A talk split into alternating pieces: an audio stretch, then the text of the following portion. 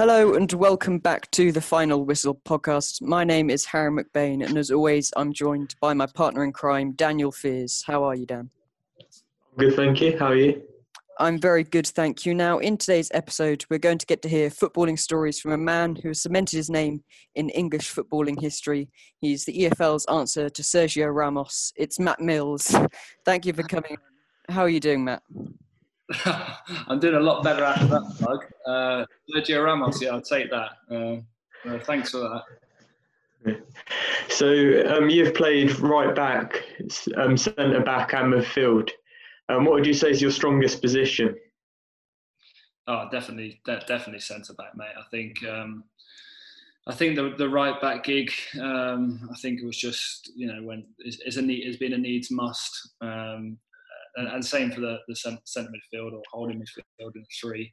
Um, it would it was it would be quite rare uh, for you to see me have played in, in probably either of those positions. But um, I guess, like I say, when it's a needs must and, and the manager asks for a favour, then you're glad to be on the pitch and, and play a part.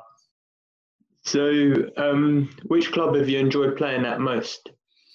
Oh, it's a difficult question. I think. Um, You know, there's always there's always ups and downs in football, um, and I, I try to take the positives out of every club I've been at. Um, I was starting in starting, you know, going back to the start. I came through Swindon Centre of Excellence where I grew up, and it's great because I played with friends. Um, Southampton was a fantastic environment to come through the academy. You know, you look at the players that, that they developed um, within that period: Theo Walcott, Gareth Bales, Adam Lallana's, there's there's loads, you know. So we had a really good uh, we had a really good academy, um, and then going to Man City was a great opportunity to play in the Premier League. Went to Doncaster and got promoted, which was great. Um, Reading was was fantastic. Unlucky not to get to get promoted at Wembley. Um, Leicester uh, was was a good and bad experience, um, similar to Bolton, and uh, then obviously going to Nottingham Forest, huge club. I uh, really enjoyed my time there. Um, then then went over to, to India to to play for a year, and then and then done obviously doing a player coach role at um, Forest Green. So that's been like a bit of a whistle stop story of my career, but um, yeah, loads of positives along the way. Obviously, um. When you were at Forest, I think it was you were there one of the seasons when we just stayed up under Warburton. What was that like? The whole season's experience. It was a difficult year. That was my second year, and um, I thought the first year went really well. Um, obviously, I was like top goal scorer at Christmas, and um, we had a decent squad. We had a few injuries and lost a couple of players, but we had a, we had a good core. Uh, we had a decent manager, uh, Dougie Freeman. And then when he left, and, and obviously Philippe came in, um, Philippe Montagnier, it was just a really bad pre-season, and I, I think the team the team just really struggled under him. Um, he was a bit clueless, to be honest, and, and we put ourselves in a, in a in a bad position. And then obviously Mark had to come in, and we we stayed up kind of on the last day. So um, not really where you you want to be seeing Forest, and not and certainly not where I wanted to be spending um, my season at the bottom of the league. Now, you've recently announced your retirement from playing football. Now, what does the future hold for you? Do you want to stay in the game as like a coach, or do you want to go into another profession? It's obviously last year doing doing the player coach role. It's good good exposure to to to obviously um, see what it would be like to go into coaching. But um, no, I've taken the decision to, to completely walk away from football. I've got um, an opportunity within within the family business. Um, too good to, to turn down, really. Um, we place uh, part-time strategic F Ds into to mid-tier businesses. So um, I guess in football terms, I would be like a, an agent for, for superstar finance directors. So um, I'm, yeah, com- I guess it's completely different to, to what I've been used to. Um, so what was it like playing out in um, India? What was the difference between that and over here? It was a lot hotter, mate. um, yeah, it was it was really good. I, you know, I was at a time in my career when I, when I left Forest and I did a medical at Sunderland and I went and trained at Wigan. Um, I thought I'd probably play in the Championship for another couple of years, but um, with one thing or another, it didn't it didn't quite work out. So um, I took the opportunity to go over there, um, and I've, I've mentioned previously it was it was just a, it was good just to kind of step out the the pressure cooker which is English football, really. Um, training forty degree kind of plus heat, sit by the pool in the afternoon, um, and just have a different lifestyle. So I was really pleased that I did it. Were the fans, um, like you say, as into the game as they are over here? Uh, it's it's different. It's different in the sense that in England, it's like if you lose, everybody wants to kill you and, and they hate you. Um, and if you win, like Europe, you know, you're walking on water.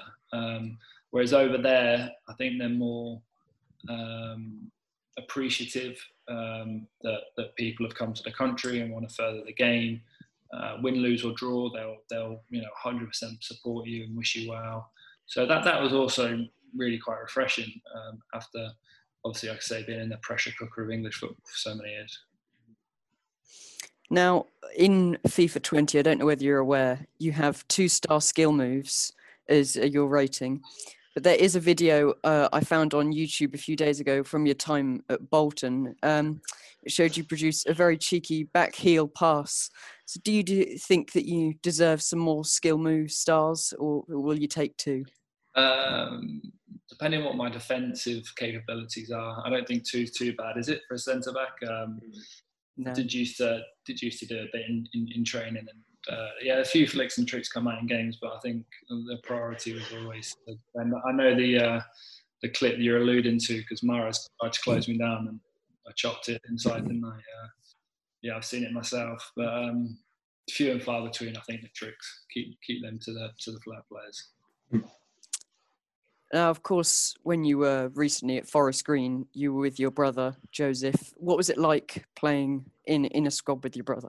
Yeah, it was great. Um, he was captain, um, playing left-back, our top goal scorer and top assist. So so he was flying last year, and um, be interested to see where he ends up next year. Um, I think you know there's a, there's a lot of people interested in him. But no, it was nice for the family to come and watch, and my parents to come and watch us play. Something that, again, I always wanted to do. I think I mentioned it on Soccer A M about ten years ago that one day I wanted to play with my brother, so it was good to good to do that.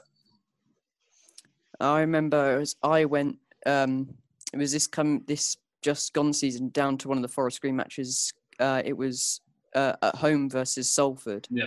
And I, I remember I met you there. Um, very kindly gave me a shirt.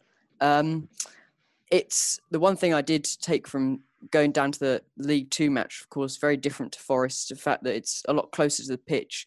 When you were obviously playing in League Two in that season, did you um, did you feel that, you know, closest to the fans because you can hear more of what they're actually saying? Um, I think you're kind of in the zone, really, when when you're playing. Um, you know, with, even if you're warming up at Wembley or if you're warming up at the City Ground, you can hear what people are saying and stuff. I guess on a on a smaller scale um, in League Two, yeah, you probably do hear more voices, but I think the reality is you're, you're kind of concentrating on, on the game and, and don't really pay too much attention to it anyway.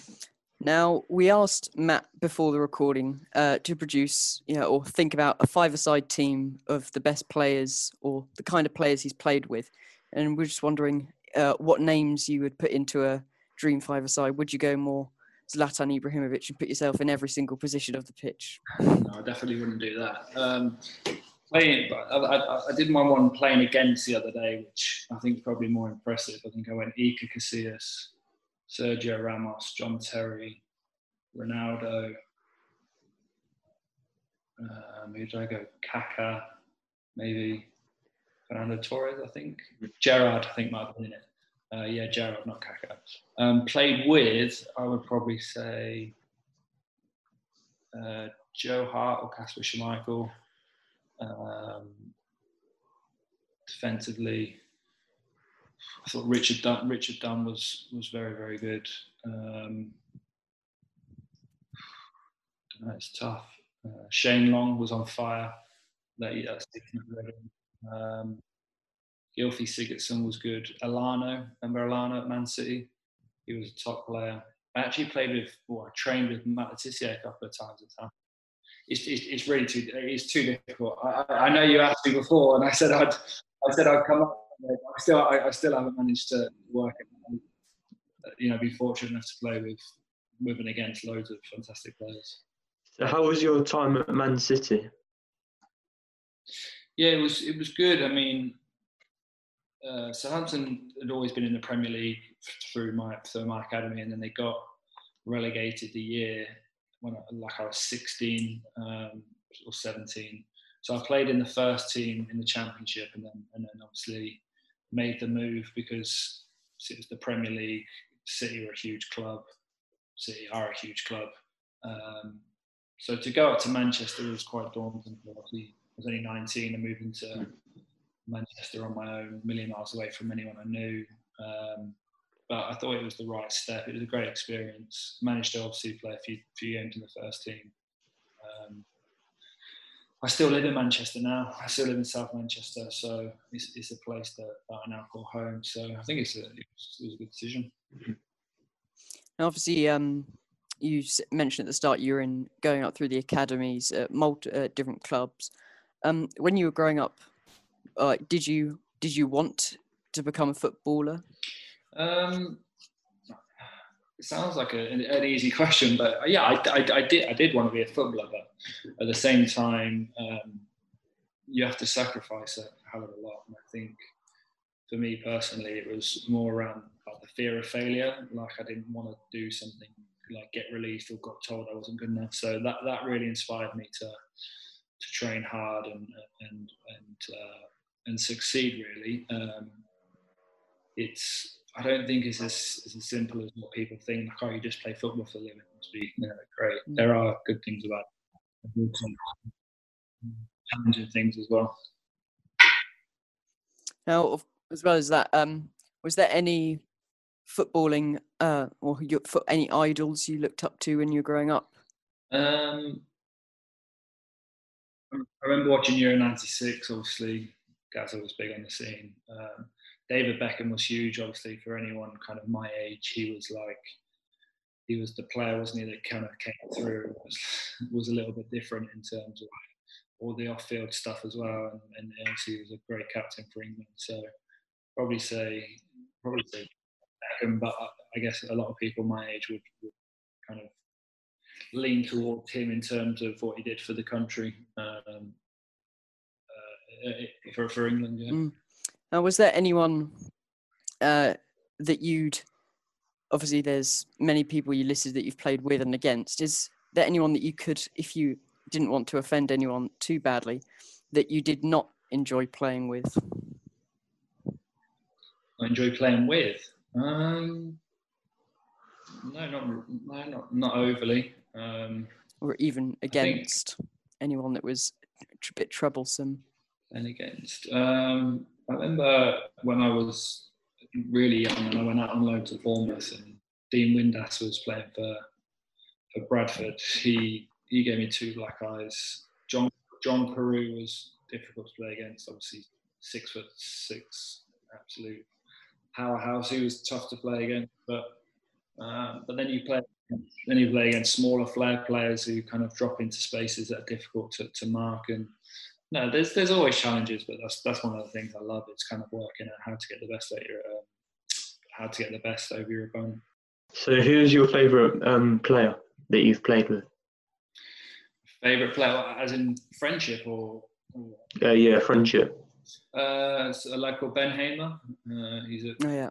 goalkeeper at Derby now. I can see you've got a Forest shirt on, so you're. It's not. It's not. Not approved. Yeah, he actually made his name for Forest. Actually, when I was there in the first year, you'll probably see that if you look it up online. But it didn't go through because of some legal, some paperwork in, in the club being embargo. Um, but yeah, he's, uh, he was best man at my wedding. Godfather to my daughter.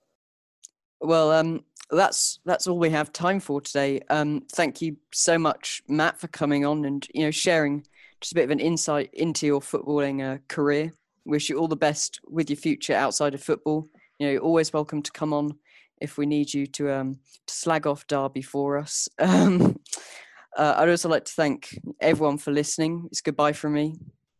And goodbye from me. Thank you for listening. That was The Final Whistle.